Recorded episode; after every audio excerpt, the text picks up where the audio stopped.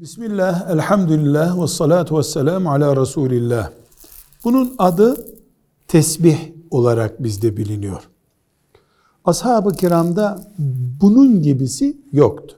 Bunu çağrıştıracak işler yaptılar.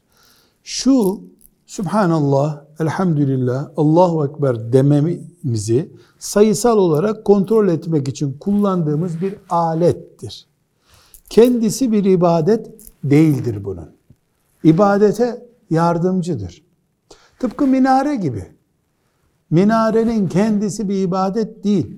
İbadet olan ezanımıza yardım ettiği için minare bir semboldür. Değerlidir. Özelliği Müslümancadır.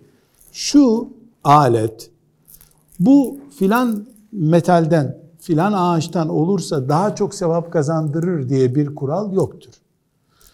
Bunu hiç kullanmadan da Subhanallah, Subhanallah diyebilir mümin.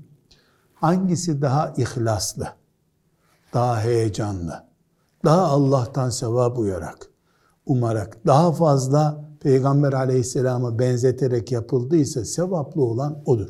Ama bunu kullanmakta da hiçbir sakınca yok. Üstelik de ciddiyet ve disiplin bakımından da faydası var. Velhamdülillahi Rabbil Alemin.